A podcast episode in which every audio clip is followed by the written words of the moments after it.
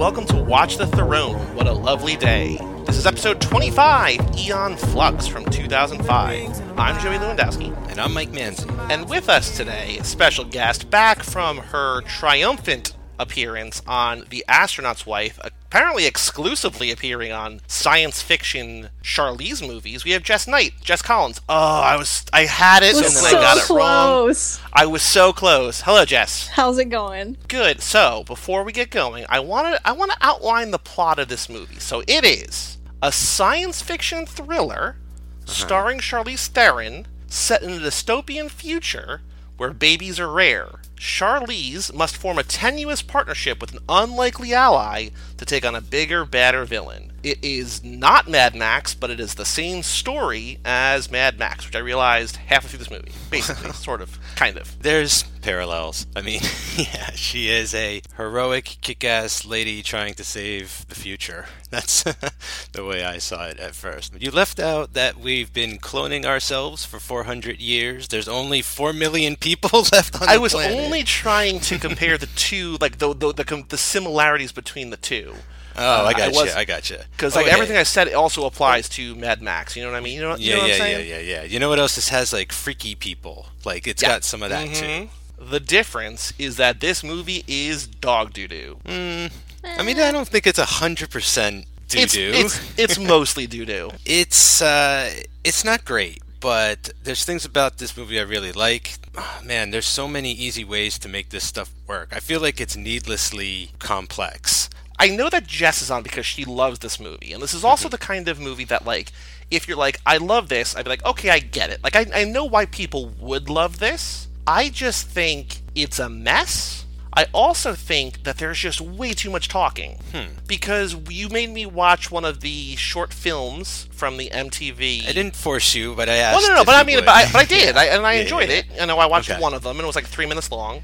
And there's no words the entire time, Right, and like I don't want a movie with no words. But every time they start like doing plot dumps, I'm like, oh, I don't care at all about any of this. Yeah, those are valid complaints, and I sort of have the same complaints. But I actually kind of like where they took this story. I do agree that it becomes like exposition scene after scene after action scene after action scene. Like it's not very well paced at all. This movie, and the tone is really wonky. But there's still cool stuff going on. Like I am, for one, a big fan of the cartoon. Like I, I guess I was like 11 or 12 when that was on Liquid Television, and it made a big impression. And you know, I think the design work of that was so perfect. It just that the first thing that struck me was why didn't they just adapt the design of Aeon Flux, the cartoon, for the show? I'm not too sure about the plot and all that because, as you say, Joey, not a lot of talking. You're not really sure what's going on. It's a very cryptic cartoon. I, the, a main thing that kind of felt like was getting in the way here is like stuff like the Matrix and things that have just sort of come after. It kept it from ultimately being itself and started to stray at times. So, Jess, what do you love about this movie? Why did you want to talk about this on this podcast? I remember first watching this movie. I watched this movie when it first came out. It was during a time when, you know, like you guys said, like The Matrix was big hype. You know, sci fi movies, I feel like, were just becoming more of a thing in the early 2000s. It was kind of a break from all of these teen, like, romantic comedy movies that were coming out at the time. I really enjoyed it because I honestly, when I watched this movie, I forgot what I was doing and I didn't write down any notes. That's how enthralled I get when I watch this movie. It's just I forget what's going on. It's kind of like a yeah, there is a lot of talking and I wish there was less plot points and you know, the movie's a little too short for what what they're trying to cram into the I think it's only like an hour and 30 minutes, but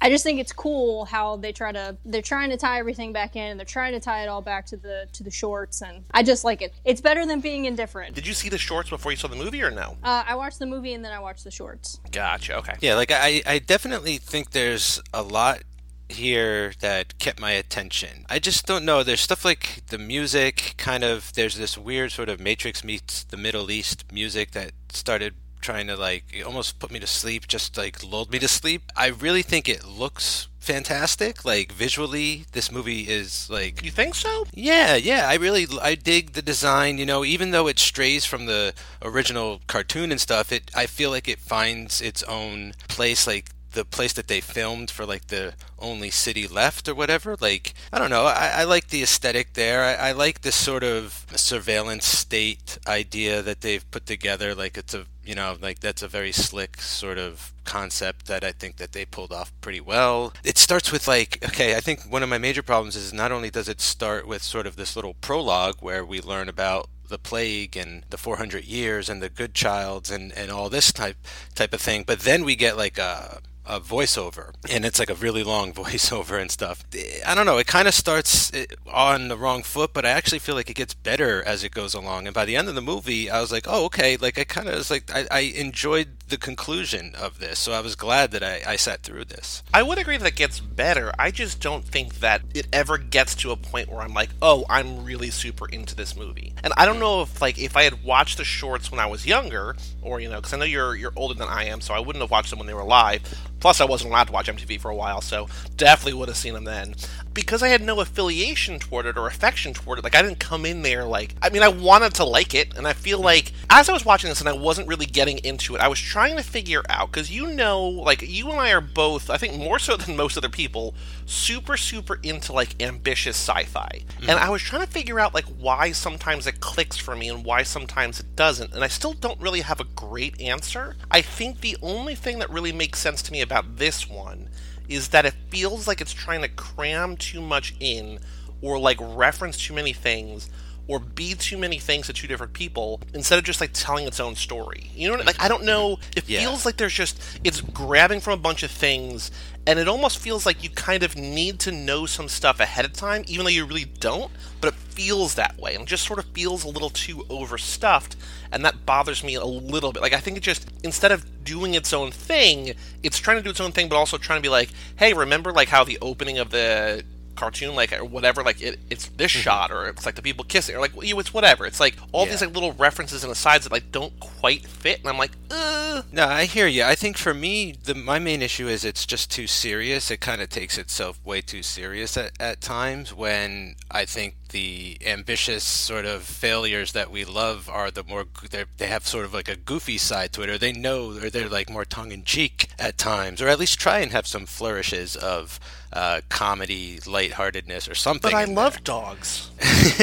right, like there's no bee people in here, and when the lady with hands for feet shows up, like she's all business. Oh my like, god, yeah. I, I actually, I think that's kind of badass. I really like that, but that there's kind of lacking some of that stuff. Like the places I think this movie works best is when it strays from the cartoon and like goes its own direction like the really bizarre sort of spy tech they use to talk to each other in their minds with Frances McDormand. Hello? backs. yeah. Franny McD I is know. back.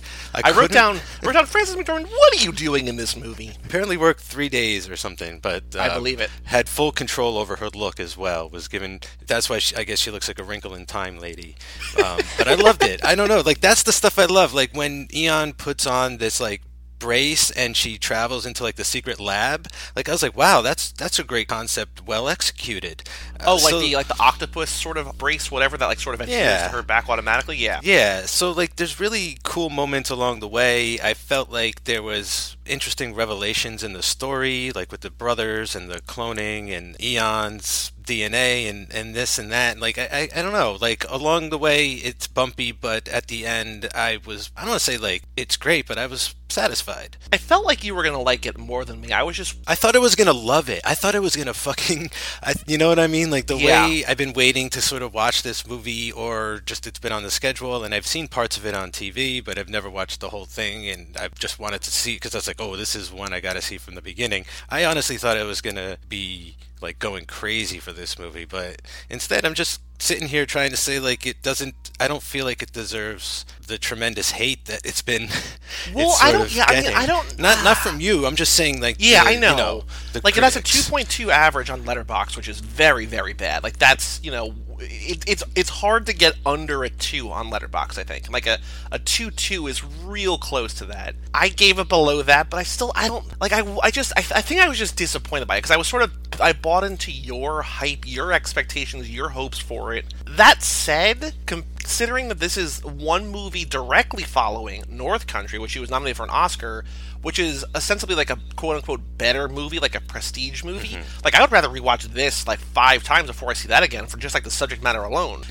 I, I, just wanted it to be more, and it was just kind of like a bummer. I think you kind of do. You have to remember, like I guess, like when it's from. I feel like now nowadays we do so much better with movies like this like these are movies that we're making more of these days and there's like so much better. Like when i was watching it i kept thinking about the movie the giver. Not that it was a very good movie but kind of like same concept you know they're in this town dystopian future. It's weird stuff with babies. Yeah i, I was sort of getting like a ghost in the shell vibe at one I point. I was too, and I was wondering, yeah. like in the cartoon, because I only watched the one. Is the lead in the cartoon Asian American or Asian, or is she just is she white? No, yeah, just the okay. creator. Um, but yeah, in the cartoon, she actually looks from the time more modeled off of like Angelina Jolie. I know there's like a similar vibe. I always thought of her as a little more sort of like bony, if that's the right terms. I don't know. I also feel like maybe this movie again, it might be like five or six years too late. Like the show's been off the air and it, it was a very niche sort of thing, you know. I feel like it was a very obscure show and maybe there just wasn't a fan base for an entire film and that when they all came together the people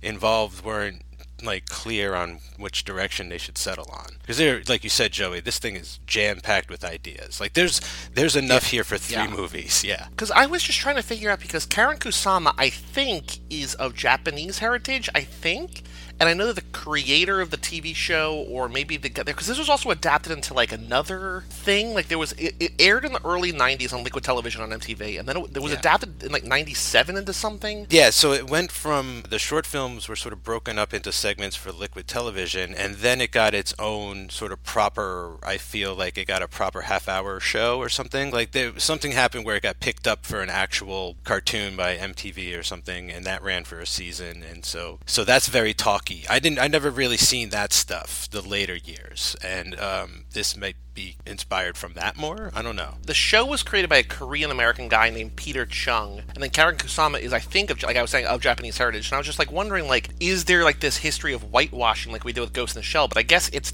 good that it's not, right? Like it, it, it sort of yeah. feels like it could be or might be, but I guess it's not. It just, it just mm-hmm. is what it is. Yeah, and I think the cartoon makes it very explicit. Like they're not necessarily American. I mean, it's all fictional future stuff, but she definitely looks, yeah, Caucasian in that. And and the cartoon and stuff reminds me more of like the heavy metal movie or that kind of comic book kind of stuff. Like it's like anime meets East meets West, you know, as far as like style and influence and everything. It's like this great combination of sensibilities and it's ultra violent. It's like super violent very sexy, and that's like a very big part of it, which is maybe why sometimes it seems like why is this movie trying to be like super sexy for no reason? like that is very much carried over from the cartoon. Well, so that was another problem that I had with this movie is that it's just not nearly as violent as it wants to be or could be or sh- or I wanted to be. And yeah. I don't know if either of you read this, but apparently Karyn Kusama, who direct, who went on to direct Jennifer's Body, which I want to give another shot to,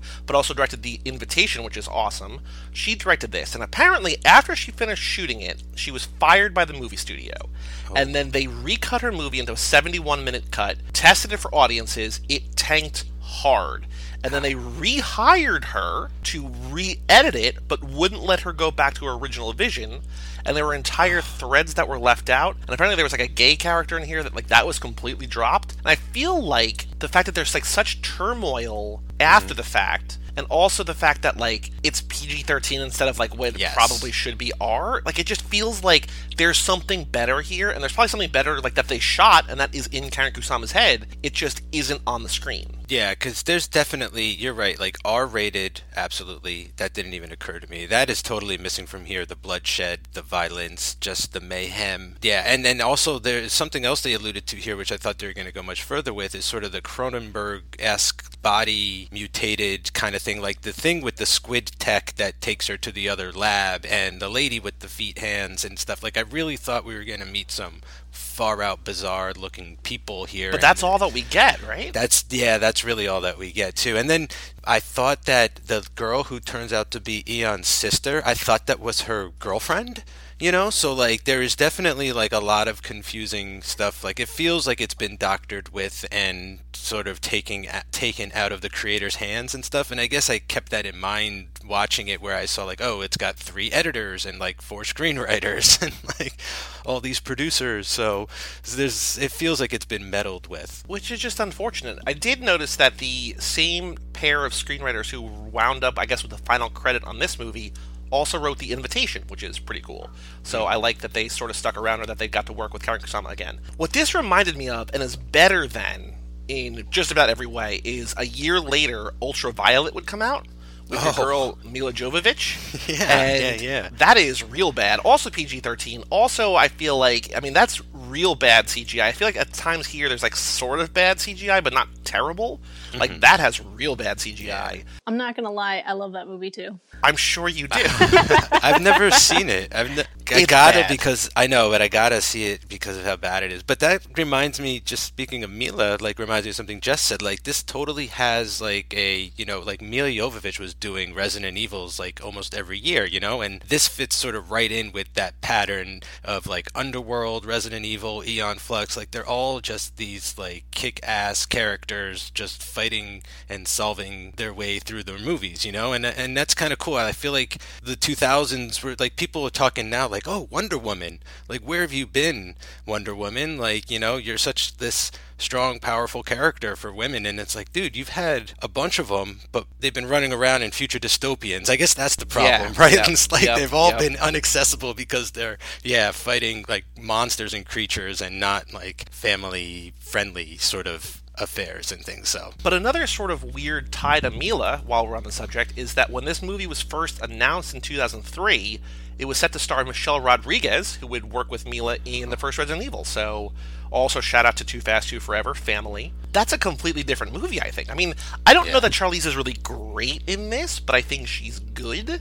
I think that she brings a certain kind of kick ass ability, but I also don't think that she's really given a ton to do. Like I think that a lot of people probably could have done this. Yeah, I think she's got the look is first and foremost. Like once you give her that jet black hair, like yeah, she can pull off the look for Aeon Flux. I like when she like gets on the ground and is, sort of does like the spider run. That's a really weird, cool kind of thing. She's a great actor, so there's moments in this movie that are extremely hard to sell. Like when she finds out that she's 400 years old and is a clone or and that her clone. husband yeah, yeah, yeah. yeah and that like her husband is like a dystopian ruler who's trying to like secretly she's trying to kill him and then she has to like break down and start crying and like really sell it and stuff so like i really feel like you know she salvages what she has to do here and she's not embarrassing herself you know this isn't like catwoman. Like you know i don't think she's the issue. I, I don't really th- i really think like a lot of these actors are kind of doing pretty well. It's just something else. There's just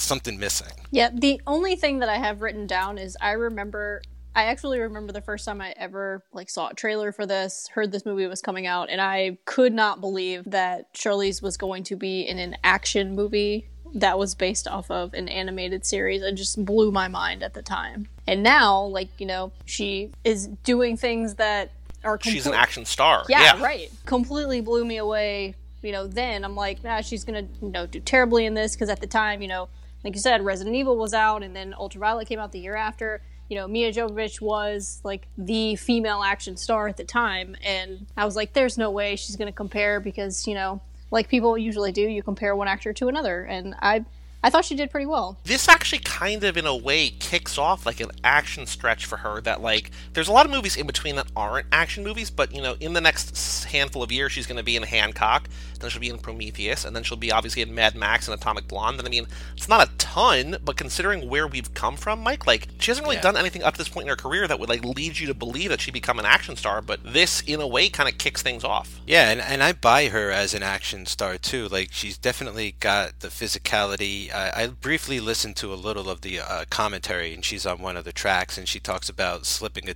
disc, like herniating a disc because of doing her own stunts and stuff. So So like she she really tried to do like those back handsprings and and all the running and and the climbing and stuff too. So I buy her totally physically as able to you know go toe to toe and like take out like 50 guards you know, without a gun or whatever. Yeah, like it, it almost makes you wonder, like, how they didn't see it a little sooner, you know? Like, it's kind of obvious to me now that you think about it. Like, yeah, she, she's got the look, she's got the stare, she's got the glare, she's got the attitude. Like, she's definitely, like, a badass. Yeah, I mean, she is a badass. I'm just, uh, I just wish that she had more. Like, I just feel like there's so much. Well, actually, okay, so hold on. So I was going to say that there's so much that, like, the computer sort of aided her in but what I did read on IMDb was that they had to delay production by a month because when they were training for this movie, she slipped and hurt her neck. And Okay, then yeah. was like, no, no, no, I'm not stopping this. I'm going to keep going. Like, she has like a stunt doubles clause apparently in her contract, but was like, no, I'm going to do the stunts for this movie. So, like, not only is she like portraying badasses, whether or not they're, you know, aided by computers, she's like actually doing this. I mean, we know that she trains like a badass for like the, the more recent movies like Atomic Blonde and stuff. Like, we know that she trains with Keanu Reeves and does like crazy intense workouts. So we know that she like puts in the effort but it's cool to see this is a sort of i guess like the starting point. I don't think she's done as many genres as cage because i don't think anybody's done as many genres as cage. Like he's covered the entire spectrum like twice over. But here i mean like this is like a new territory for her and she's sort of beginning to make it her own even if i don't think that she fully gets there in this one. Yeah, yeah. This is a sort of like a good like training movie, I guess, for her to see if you could handle it being an action hero because you know there's tons of complex action scenes and it's mostly being sold on being an action film. And I, yeah and i totally agree that i just feel like she proves herself. You know it kind of reminded me a little bit i was thinking of like the rock. Now i know he came out of the gate to be an action hero but he was sort of given a few test films i feel to see if he was really gonna have the charm or the charisma or the attitude to like work on camera or whatever. And like i kind of felt like maybe this also was like okay like i want to branch out i want to do more i want to get more physical like let's take like uh let's not do like a huge franchise thing like let's start with something a little smaller like this aeon flux thing based off of something uh, sci-fi so it's like a genre thing. And you know if it flops that's okay but i'll know if i can handle myself on this type of set and do this type of work and if i come across on screen well or not and stuff. And i definitely feel like she comes across fine. Like there's definitely when she's kicking and jumping and stuff like it's great. I like that about this. And then maybe that's something that really ups the value for me you know now that i think about it. Like that it's her maybe that's why i like this movie more. If it was someone else it might not appeal to me as much but because we're like following the Charlize journey here and I'm seeing her in this like weirdo future and like I like that she's kind of like running around here like she's gonna like jump up into the clone ship and destroy it at the end. It's like what? Okay I'm down with it. I don't know.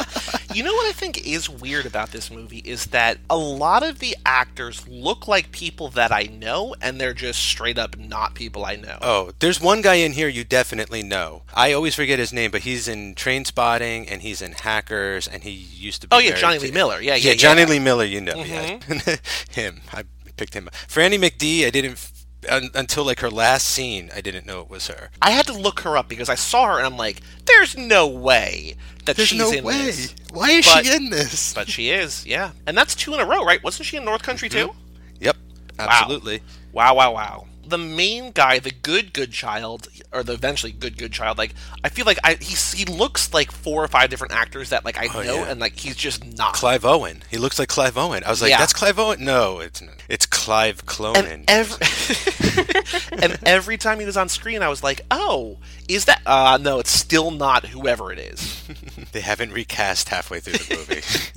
Darren Aronofsky was set to direct this at one Whoa. point, which would have been bananas. Like I, I love when women get directorial movies, especially for big budget. Like I wonder, I didn't look up what the budget for this was. I can't imagine what he would have done. I mean, that probably he probably would have wanted to go ultra violent with it. So this cost 62. Ooh.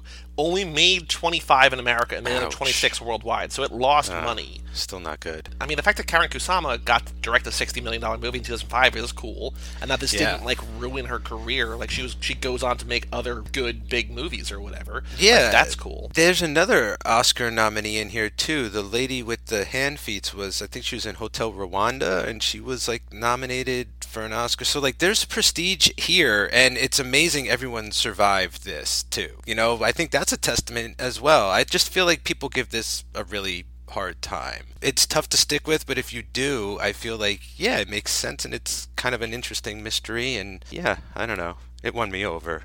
I mean, you know, I'm not like through the roof about it, but like.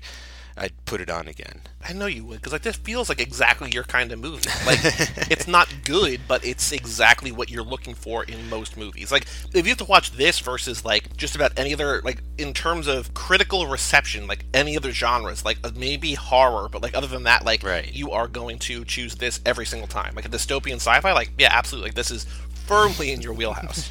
I mean, generally, I like to watch the better stuff, but I mean, Sure. having never Uh, yeah, seen this absolutely. before, like, it was intriguing and interesting. I was like, okay, I, I don't know, but yeah, you're, you're right. Like, I, I'm very forgiving, especially much more so when it comes to sci-fi, because of just, I just, just generally, like, I give them, I give them so many points for ambition most of the time, and like, at least like coming to an end, that, uh, like, that just goes a long way sometimes. I do want to give a shout out to Zack Attack for to say that Charlize did that circus in this movie. That she trained Oh, yeah. with Cirque du Soleil's Terry Bartlett to Oh, work wow. on her, I guess, wire work or whatever. Because she's like hanging from all sorts of things. Like she's doing crazy banana things in the air in this movie that like seem to defy gravity. But I guess when Oh, yeah. it's just like a, a dystopian future, you know what this kind of reminded me of? It kind of reminded me of Wayward Pines. How it's like that one city in the Oh, middle yeah, of nowhere. yeah. yeah, right. I wish there was a little more about that. How there's these are the last people on the entire planet, and we only get like one or two sort of aerial shots of the size of the city, and it's very hard to compare without like another landmark. Like if it was built next to the old pyramids or something, you know, like maybe get a better idea. But yeah, yeah. Once they set that up, they don't really do very much with that idea. It's just like here's the setting, and it's not Yeah. really going to matter too much. What's a little disappointing, and it's obviously never going to happen, number one, because we're 13 years later, number two, because this movie tanked, but I almost feel like in Eon Flux 2 would have been cool. Like, okay, the wall is down now, mm. Now what? But I also feel like that's maybe also the Maze Runner, that's also like Wayward Pine Season 2. Like, that's a bunch of Yeah, different yeah. things that, like, you set up the world in the first one, and then break down the wall, and then, like, what happens next. And I feel like there's, like, cool enough ideas here. It's just, like we've been saying all along, like, it jams too many in it doesn't really execute any of them. I kind of want more just because like I I could like what's here and I don't. Yeah, it's kind of weird to me that it takes all these influences from all these places and least of all from the actual source material. Like on the show there's this amazing design of all the guards. They wear like these blue and yellow these blue suits with like yellow helmets and like it's very well defined like the look of the world and the everything like that. And i don't know like this feels almost like you said like a maze runner like there's like young adult influence here. Like they want to get the teen audience for some reason the, i guess because they watched mtv But doesn't young jive. adult, the upcoming Charlize movie, a different young adult. no different young adult. But like it doesn't jive. Like it just it's not that like aeon flux is too hardcore i feel. Like they've they've toned her down as a character. Like they've made her too soft in places. They've i don't know they've just made her too different. She's she's much more of like a soldier. And in here i don't know exactly what she is. She's some sort of freedom fighting rebel but we don't get a sense of how she trained or how she was raised or anything. We're just we're just told that like we're not told about like the very complex things but we are told about like the very simple things. And that's kind of a frustrating thing. Jess, you've been quiet. What what else you got to say about this movie? I mean, nothing.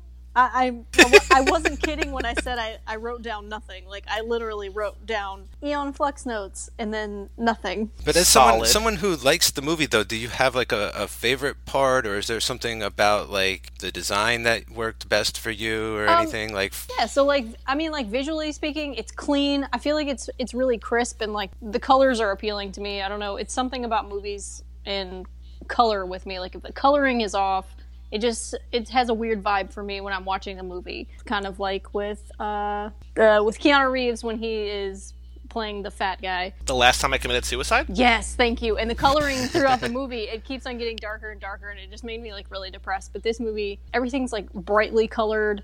Um, I really liked the part where she puts on the octopus belt thing. I thought that was, you know, like Mike, like you said, it's really well executed, and I thought that was really cool technology. And I wish we would have gotten more stuff like that in the movie. I like action movies. I like movies that I can also watch where I don't have to think about anything. I get it. I get it. I kind of like like the as far as going as far as like the weirdo technology of this particular future. Um, I didn't quite understand it, but I liked it visually too. Is in the beginning when she's breaking into sort of the uh, surveillance room, and it's almost like Eagle Eye Joey, where it's like this water and all these lights around, but then like yeah. these little droplets are falling into the water, and it's like that is the surveillance footage and stuff. I was like, well, this is really bizarre. It's like a new take on an old idea. I thought that was pretty cool. And then there's one moment after you find out that their DNA, like once you die in this future, like, okay, so basically when they cured the original disease, everybody went sterile. So it became Children Right. of Men World. Yes. And then Goodchild was like, all right, I'm going to secretly clone everybody, but reassign them into like different families and mix it up and everything like that. And so there's one moment when Aeon goes to find her sister who's been reassigned, and Una. she's Una? Uma. I think Una. it's U- Una. Una Una. Flux. Una. Una. Una Flux. And she's literally holding her baby sister as a baby in her arms because she's been like reborn as a new person and stuff. I don't know. Like that was a really weird and sort of twisted concept that again, it wasn't perfectly executed, but I was like, we I definitely wasn't expecting to get here today. And so for that reason I gave it points. when you were saying it's Eagle Eye, there's two things about that scene. Number one, I thought Mission Impossible first because she's doing like this mm-hmm. crazy like I'm gonna get like after I talk about this, after we talk about this little part, I do want to go through a list of like the crazy future tech that we really haven't mentioned yet because I wrote down a lot of examples. But she does like this crazy like self tying rope and like descends down, sort of like Tom Cruise in Mission Impossible. But then they like zoom in on that water droplet, and I thought like that was going to like the fact that that fell was going to be like a bad thing, but it didn't turn out to be a bad thing. It was just like it was a weird storytelling sort of mechanism there. Yeah, yeah. She ends up sort of putting a device in the water to like drain it or flood it and disrupt communications or something. Right. know. mhm. I just think the point of that is like here's a mission. Like we have to see her on mission number one. Uh, but I was like, oh, that's that's visually, aesthetically pleasing and interesting, even if I'm not exactly sure what's happening. I also wonder who Monica was. That they were called the Monicans. Who was Monica in this guy's life? That because we never get an explanation, but it, it almost feels like Peter Chung, who made the series, was like, "Hey, babe, guess what? You're never gonna believe what I named after you. Like all the cool rebels are Monicans." And she's like, "Okay, cool. I guess whatever, sure." Yeah, and what's especially weird too is that Aeon's original name is Catherine, you know, so I would have assumed once we learned that that it would have been the code word for the rebels that they would have found out somehow and they would have been like the Catherines or something like maybe that's why they didn't do it because it sounds terrible. No, but like I, I, agree. Like there's a, there's a lot of things here that like could have been better laid out or better what uh, mapped out or whatever that would have told this like backstory in a way that it just feels like they're just randomly assigned things and names with maybe meaning but we just don't get a word like we don't understand what that meaning actually is or where it came from or whatever. Yeah, some, sometimes I, I just feel like this is suffering from like a lot of sci-fi suffers from this too, and I mean it take it takes it took me a while to get over realizing this, but like it's sort of got like a Johnny Mnemonic thing going on where like we're gonna start with this text that's gonna set up the world, and it's a very sort of deep. Even though it's quick in this, it's a deep thing. It's like 99% of the world is gone, 400 years in the future. You know, it's like whoa, those are two huge sort of Yeah, yeah. ideas to wrap my head around. And then the movie starts, and Charlize starts talking about I'm a secret agent for the anti-government. and We're the Monicans, and I'm Aeon, and, and I'm covert, and I take this pill. I'm gonna kiss this guy and take this pill and talk to someone in my brain. It's like whoa, whoa, whoa, whoa. Everybody needs to slow down. I think this this movie would have benefited from no opening text, no monologues, no voiceovers, none of that stuff. I, I feel like the director's smart enough to show what she needs to tell you, like she does in that again, that great sequence with the lab when with the squid thing. Like that is really well directed. Like that explains everything really well. And and I feel like if she was allowed to, the director definitely would have pulled this off better. Could have pulled this off. I bet that original cut would would be something interesting to watch. I really want to see the original cut, but I mean, I'm sure that we're never going to see it. I also, we're you know, have to email of- her. Yes. Hey, Karyn Kusama, we just watched your movie. Can we see the version that you wanted to make? Cool, thank you. So here's some other crazy tech that we did not talk about yet. We have the crazy self-tying rope. Oh, we have her like it's not technology, it's just future stuff. But she sleeps in those like bead strings that like barely cover her boobs and nothing else. It's like, Yeah. oh, like I guess this is the future because this is how we sleep now. Like there's a lot of like allusions to sexuality that she's like almost naked a lot. And I feel like that's one reason I'm glad it's not R because like I, I don't know that she would have been naked, but I feel like they would have been like, "Hey, cool, like you know, do it," or you know what I mean? Like I don't know because it feels like they want it, like they want to go that extra mile, whether it's in the script or not, whether it was in the original vision or not, and they just don't. She's basically naked in, a, in like a handful of scenes, and just because it's PG-13, she's not. Yeah, in, in the show, she literally looks like she's a dominatrix, like running around, like blasting people with rifles and stuff like that. Uh, in this, they actually, she's not even in leather, you know, like they have her in fabric and stuff. So, like, it's very softened, even to that degree, you know, because once you put them in leather, I don't know, I feel like it just feel you get a little more sexual, a little more dangerous, a little more matrixy. You know what I mean? It just feels a little more dangerous sort of like influential or whatever. But uh, yeah, it, it, overall, it's like a whole targeting the demo. Like we need to hit like as many teen. Like we got to get the guys and the girls somehow. We got to make sure that she's kicking ass, but not too objectified. And I don't feel like she is all that much. Definitely with the R, yeah, she probably it probably would have gone like way too far for for no apparent reason. There are the sort of pine cone things that shoot needles that are kind of maybe. It feels like there's not enough there. Like it just seems like you just have to outrun those. You know what I mean? Like it, like, it doesn't feel like they try to. They, they knock some down eventually. Like the the one with hands for feet like knocks them down, but it just feels like you just have to outrun those. Like the grass is needles, and you just like don't touch the grass. Like it just it feels like there's like like I know that you hate Ready Player One, but in that first when they're getting the first key and they're doing that race. Like it mm-hmm. feels like there's like rules there that like they sort of like it's it's almost like a video game. Like here, just like hey, Well, it is a video run- game. What do you mean? Well, no, no, no, no. But here, I mean, exactly like a but video here- No, but here it's a video game.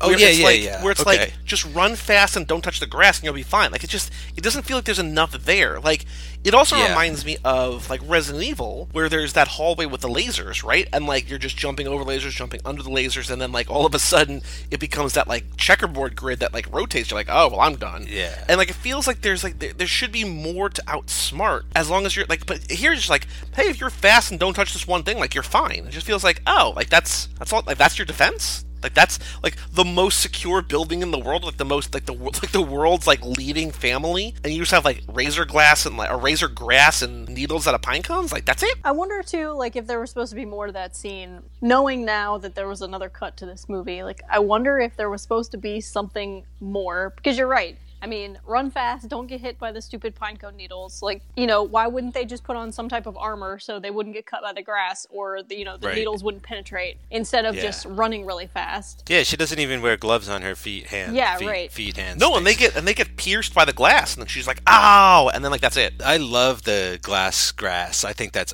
fucking awesome looking kind of thing. I was very surprised. I was like, "Whoa, that's pretty clever." But it's like in the middle of you're right. Like it's just it's just a action sequence. Like that's how it feels to me. It's like okay, like they have to cross the garden, and the garden is like armed. It's alive. Like in this future, it's like the tech, the biotechnology plant weapons or something division. And I was like, all right, well that's kind of interesting. They're gonna go with that, but that's all they kind of go with here, and that's the whole idea. And you're right, it's a little, it's kind of weak. I hear what you're saying, but I kind of just because they're running, I guess it's weird. But I like the girl with the feet on her hands. Like I think that's interesting, and they put that to good use. She like climbs on the tree with them and does stuff. Do they put it to Um, good use? It feels like they just do like, oh right, she's got hands or feet. Like let's do two things where like we show her grabbing the branch, and like it doesn't feel like she does anything. Yeah, I guess she she, know, she at the end instead of being a sniper, she should have like shot someone with her foot. You know what I'm I saying? Like, also thought like, that. when she falls, like she was gonna grab something with her feet, but no, she just falls and dies. yeah, like she kind of gives like up. there's that's what I'm saying. Like there's things that this movie sets up that are Mm-hmm. there to be cool, and it just doesn't. Like I guess she she gets a hero's death, which is fine, but don't like give her this ability or this like you know genetic like this gene splice or whatever where she could be like sort of superhuman and then just let her fall to her death like what Yeah, I think that scene was a little more preoccupied with uh, sort of like saying, "Oh, like look at all of the biological, technological sort of like advancements in the future here," as opposed to what would be an actual practical defense system to the you know least penetrable building in the world that's left in the world. Right because even when she gets in there, I mean, I know there's only like four million people or whatever left on the planet, but like she doesn't even kill like a whole lot of guard. Like she just kind of like there's no one around. You know what I'm saying? Like there's literally that's another thing. Like there's nobody around in this future. So like I know it's a plot point and everything, but I kind of feel like there should be a few more people. Like there should at least be more guards or something. one little bit of I- want to call it cool tech, but I'm not sure if it's cool. It's just sort of weird. Is that once she's inside that fortress and gets captured, she shakes her head and her eye turns into like a microscope, and she's oh, able to like decipher this water and- and see that it's like tainted or poisoned or something. But then hidden in her stiletto, she has like a vial that she's able to like capture the water and like bring it back Yeah. for analysis later. I'm like, I'm like why are uh, these here? Like where is that? Like what? What's even cooler, I thought about the water, is that that is technology. There's a message in the water. Like she drinks it later, and Trevor talks to her in her brain, and is like, "This is painful, but it's the only way I could talk to you. Meet me. Here are the coordinates. Like, meet me." I was like, "Well, more tech." And and you missed like one of the big trailer moments, which I definitely remember seeing from the trailer, is when she has those like ball bearings that like listen to her when she whistles Oh yeah, yeah, yeah, yeah, yeah. and she like throws them up into the uh, air vent, and later on they they explode the wall for her. I feel like that. I feel like I've seen that in other things recently. I just can't place what. And I feel like that's my problem with like usually around this era, you know, mid 2000s sci-fi movies. It's like a lot of these ideas have been copied because everything everybody copies everything all the time. But I feel like a lot of movies have copied ideas like this and just done them better since then because we've had better CGI and like better movies and just it feels like even though this came first, my brain's not able to parse out like, oh, but this is the one that like maybe came up with that idea. You know what I mean? Like it just mm. I, I just have a hard time being like, oh well I've seen that already, but like even if this was first, I don't know. My brain's just sort of weird. Yeah, everything's kind of recycled. Like I, I'm with you. I feel the same about a lot of things, and I now that I'm sitting here thinking about where I've seen this, the whole like stuff exploding the wall. I can't think of where it came from either, but I've seen that before too. And then when I watch this movie, I always confuse this movie with Ultraviolet because they did come out around the same time. But this movie's better than Ultraviolet. oh man, I might have to watch that tonight. One thing I kept thinking a lot about was Trinity from The Matrix. You know, like this is just like once, No. once. Well, just no, just the idea that once Trinity graced the screen with her presence, it's very hard not to. I, f- I find it hard not to think of her when there's just like this sleek, slick fighting machine on screen that looks a lot like Trinity. Like she's kind of got the same hair. She wears all black. She does wire work, uh, kung fu kind of stuff, and everything.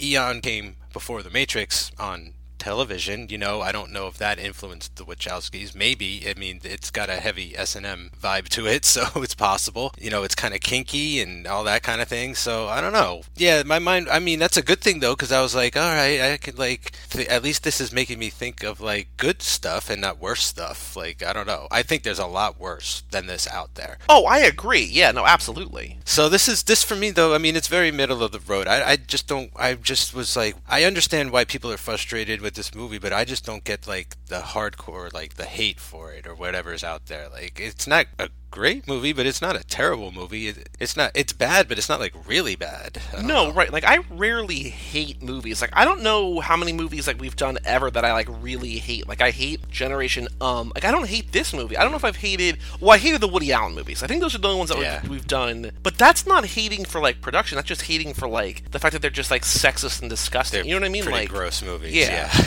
movies like I, like I don't think I'll ever hate one of these. Like I might think that's really bad, and I might never want to watch it again or whatever. But like they're trying, like they're going for it.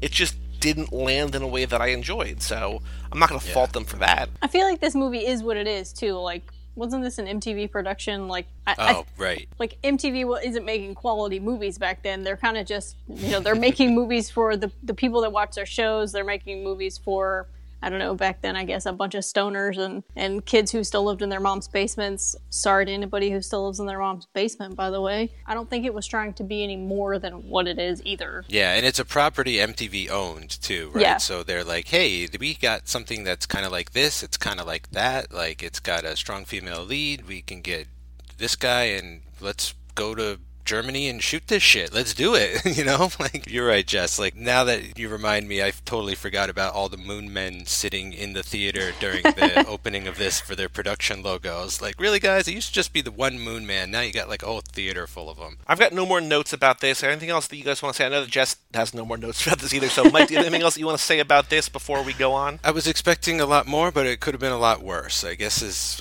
for me, it's coming down right in the middle of the road. I, I, I'll put it on again someday. I'd like to listen to the full commentary, at least the Charlize commentary. Oh, I didn't know that existed. That's cool. Did she do it with Yeah. Kusama or no? No, but she's with the producer, who's a lady. So it's Oh, okay. uh, it started off pretty good, and then we started recording, so I had to turn it off. Oh, but I okay. wanted to just like check it out to see if it would be worth revisiting. And Is I it on net? Is, it, is the commentary on Netflix or do you own this? I, I actually own this one. I bought this one in, in high anticipation for it being much better. But it's still, you know, I mean, it's still pretty cool. Like, I would watch this before a lot of those young adult ones that I've tried to sit through. I'll just put it like that. I can't even name them right now because I can't remember the names. But, like, I know Maze Runner, and then there was one with the girl, and then there was another one with a guy. I. Divergent?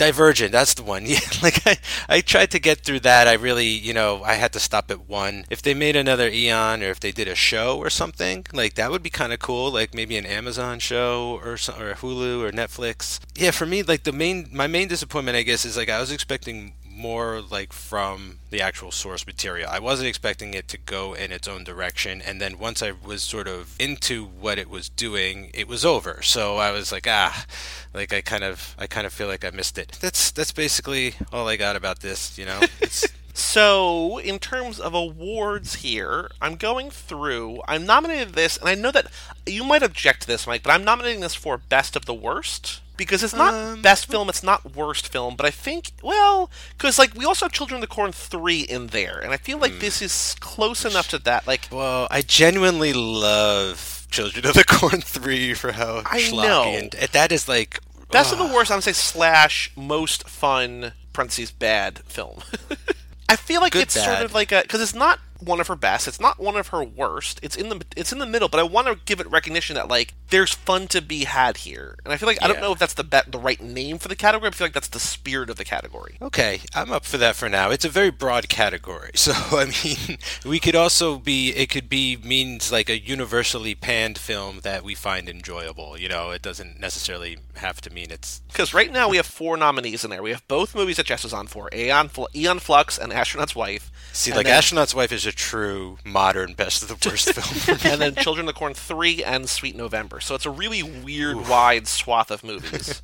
but all the other things I'm, I'm going through, none of these really apply to it. Do we want to nominate something for Best Non Charlize Death? Hmm.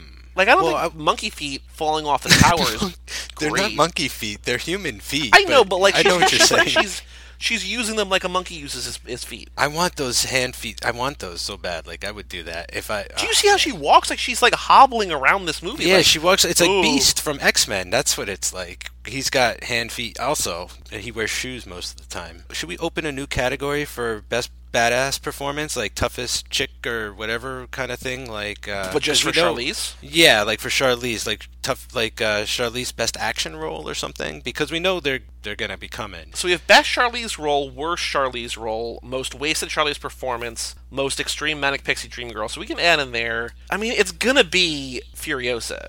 You know what I mean? I I don't know. I mean, I mean, I'm going to vote for Furiosa. But you just don't know. I mean, Atomic Blonde is a is pretty Yes, badass. like that's some tough competition. Like I'd like to see the two of them fight. Like if they actually fought. Well, yeah. I mean, also, and Furiosa has one arm, and Atomic Blonde is like a. But it's a metal killer. arm. She, I bet she's got like all kinds of like knife skills and other guns and stuff. Plus, she's got a truck. She could hit her with a truck. Sure. Although Atomic Blonde would probably just rappel down a higher Right. ceiling off a refrigerator, and like you know, it's just there's. it would be a good fight, I guess, is what we're saying. Best non Charlize death. I don't know. Like it feels like there's not like a, a, a super cool. I mean, like the the fact that she brings down the leadership in the Oh. leadership Like that's kind of uh, you know Oh, on the, the, old there. the old dude who became like a hologram who The saved Keeper. the DNA. Yeah. the keeper. I don't think No, that. I don't know if there's a great, I don't think so really either. Great death in Do we have a one. best fight? Do we want to nominate a fight from this movie? I can't think She of another. She fights Monkey Feet, but that's not a great fight. That ends really fast. The fight was cool when she had on the octopus belt thing. Yeah. Oh, was yeah, cool yeah, yeah. In the lab. Man, that was really cool. I wish there was more of that type of stuff. But that you're right, Jess. That was great. I'm gonna say octopus belt fight through space and time. I thought for sure she was gonna trap, like, throw the girl off her and trap her there, and she'd be like trapped in the quantum lab or wherever the hell they were. That's what I I thought thought too, and then no, it doesn't happen. I was thinking if I'm Charlize, I'm gonna dr- I'm gonna push her away and then like octopus back. And if I'm the other girl, I'm like I'm not letting go of her because if I let go of her, I'm never getting back to reality. Yeah, so high stakes in that fight. It's a missed opportunity. Best line or best freak out? I don't know. If, did I write down? I think I might have written down one. She wrote. Uh, man, this isn't great. She wrote. Down, she says at one point, "I had a family once. Now I only have a mission," which doesn't feel super. It's yeah. okay. Th- Yeah, the script is really where I feel like.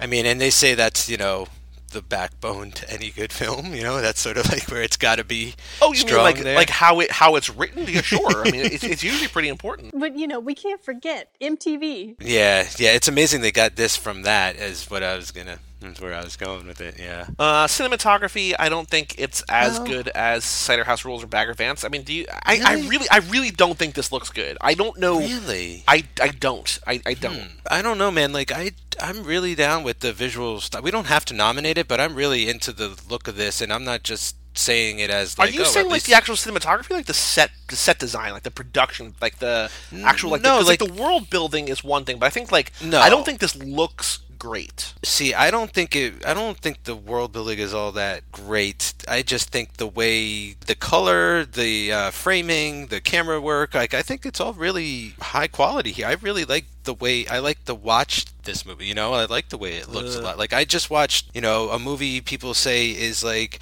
an incredibly looking movie, if not anything. I watched Beyond the Black Rainbow last night, and while Yeah, I really like, I really like the way that looks. It's not enough to sustain Right. my interest at the way that this movie is. Like this is very slick and sleek, and I, I like the coloring and everything. There is the top review on Letterboxd. I don't know if you saw this, Mike, but it says this is like a film that would be played on mute in the background during a party at your weird friend's house while he plays Ministry on a CDR, and some guy named Trevor talks about how he, how he hates his job at Best Buy. And I'm like, yeah, like that's kind of like it's just like a oh, you put it on because like it looks cool. But like my thing is, you know, movies that we've said this about in the past, mostly to Holly Gore, to Mad Holly Gore, 47 Ronin or Bad Batch. Like I know you love Bad Batch, but like movies that like those are like stunning. And Yeah, like if yeah, you have yeah. those on mute, like I can get that. Here it's just like oh, like there's some weird cool wire work. Like it's it, I- feel like it's okay, but like some scenes don't look great, and I just feel like it sort of falls a little short there. That's cool. I can understand if it seems yeah a little. It definitely has a bit of a more cheap vibe to it Yeah. than yeah. It's not quite as polished. I would say. I, I would agree with all that. Yeah. I guess when it when it gets in close, it works, and then when they sort of pull back to show the breadth of like the whole city, it, it loses it a little bit. Yeah. But those movies you mentioned much better looking than this one. Yeah. Now that you mentioned those, it's like okay, it's not on the list. The song, score, soundtrack. I don't. You you want to nominate? You like the score? No, no, I didn't like Don't. the score. I, th- no, I like the original. like that's oh, man. The original score is so epic. It's just like so simple and it's. I also don't know how like MTV Films drops the ball on music. yeah, good call. This should be loaded. Yeah, trying to sell the soundtrack. Just And then- needle drops. The only other thing is, that, unless we want to come up with a new category, is do we want to name, nominate an actor or an actress for best or worst role? Like, I don't think anybody else is like really great or terrible. Franny McD? No, just kidding. Frances No. McDormand. I don't know. I'm still trying to figure that out. Was that just like, uh, what are you doing after? someone. Was that like, hey Charlize, what are you doing after North Country? Oh, I got this thing in Germany called Aeon Flux. What's that about? Oh, well, check this out. Maybe I feel like it's it's maybe also that, and also knowing where how Frances McDormand on her three billboards tour, like sort of tore down the men, the men of Hollywood, right? Like I can feel go. like she's like, hey, oh, there's like a badass action movie directed by a woman. Like, yeah, I'll go, I'll come on set for a couple days. Like, sure. Th- That's something. Yeah, I totally get that too. The because that's something I wrote down in this. If you look like, for the most part, all the evil people in charge are guys, and then the rebellion are like mostly women. So there's definitely like a, a power struggle trying Yep. to be displayed here. You know? Yeah.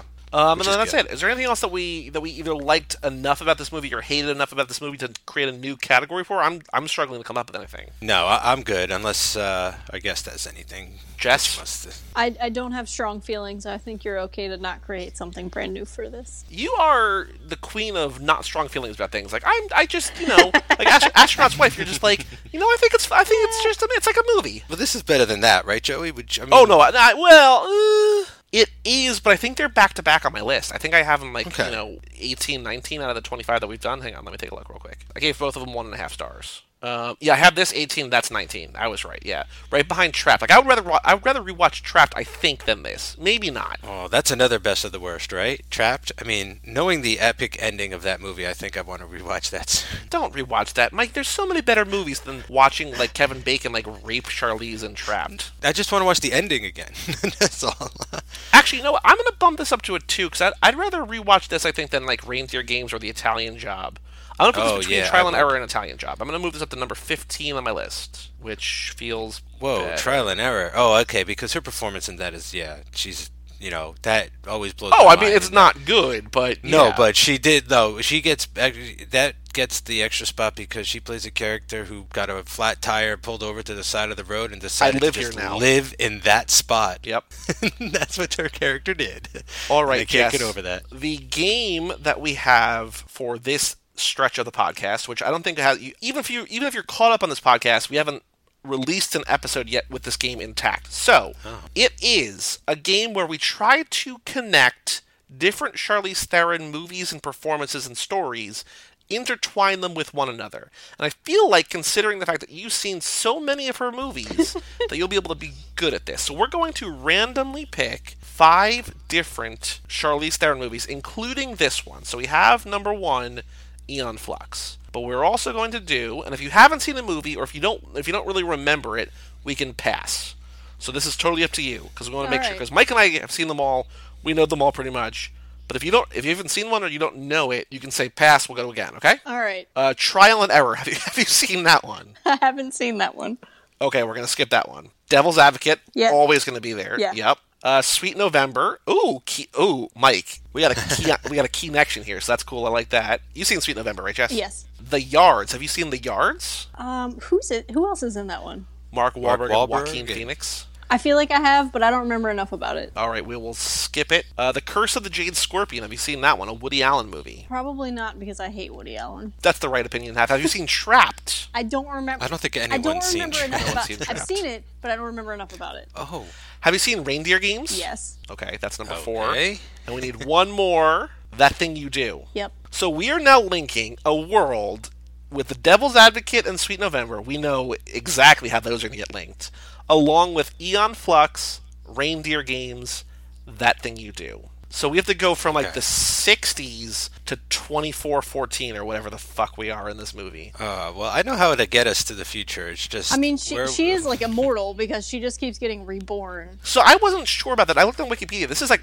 this is the first time she's been cloned in 400 Yeah. years. Like this is the Oh, first okay. clone of her, I Okay. think. Yeah, this is the first time she's been cloned, which is I think why her memories were so strong. Her the the evil good child wanted to destroy her because he knew that she was going to be like this weakness for his brother. Couldn't destroy her and then you know eventually she led to the downfall of him and their empire and whatever so. Yeah, the brother was right. okay so obviously devil's advocate and sweet november Keanu plays the same character. Like they, it's the same guy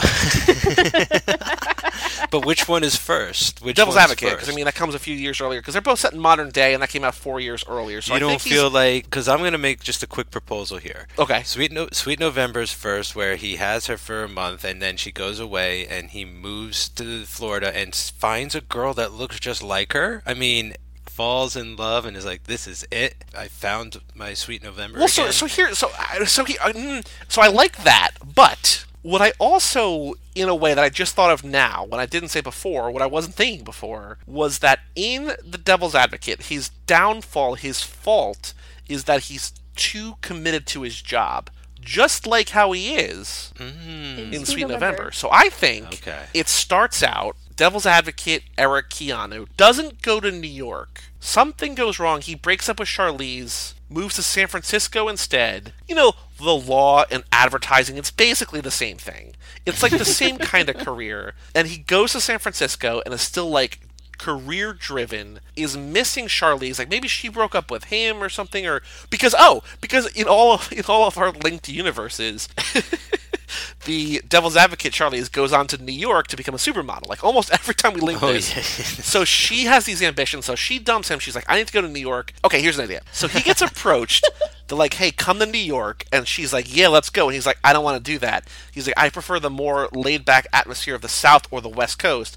She's like well fuck that. I'm going to New York. So she goes to New York to go do her supermodel thing. He goes to San Francisco. He prefers a laid back thing but he's still like career driven career focused he goes out there but isn't over her, finds a girl out there who looks like her. That's why he's sort of like, okay, I'll be your November. So that's how we link the two of those. But we still have to bring in Reindeer Games somehow, then this movie, Oh, and also.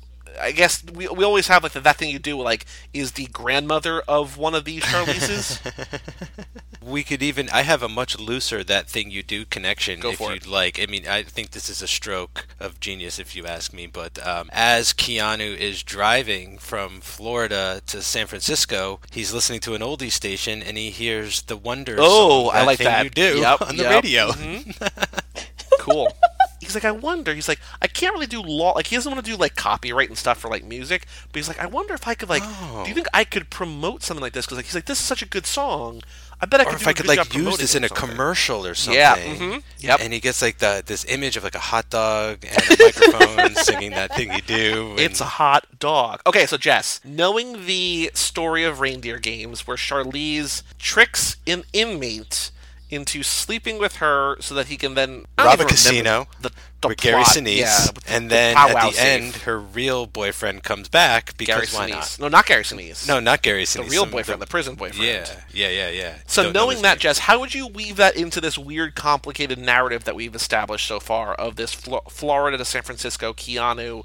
Like Keanu is sort of the main character in this story, not Charlize, but that, that, that works too. that's gonna happen from time to Yeah, I time. mean- Sure. I mean, maybe. Okay, and then maybe after her time with Keanu in Sweet November, she, you know, decides that she doesn't really want a life like that. Maybe she wants to, you know, go into a life of crime, a life a life that's oh. not as super chill and laid back. Like maybe she's looking for more adventure and she thought I don't know how, but she thought that Keanu was boring and she needed to do something else with her life. So like her December could be reindeer's game. Yeah.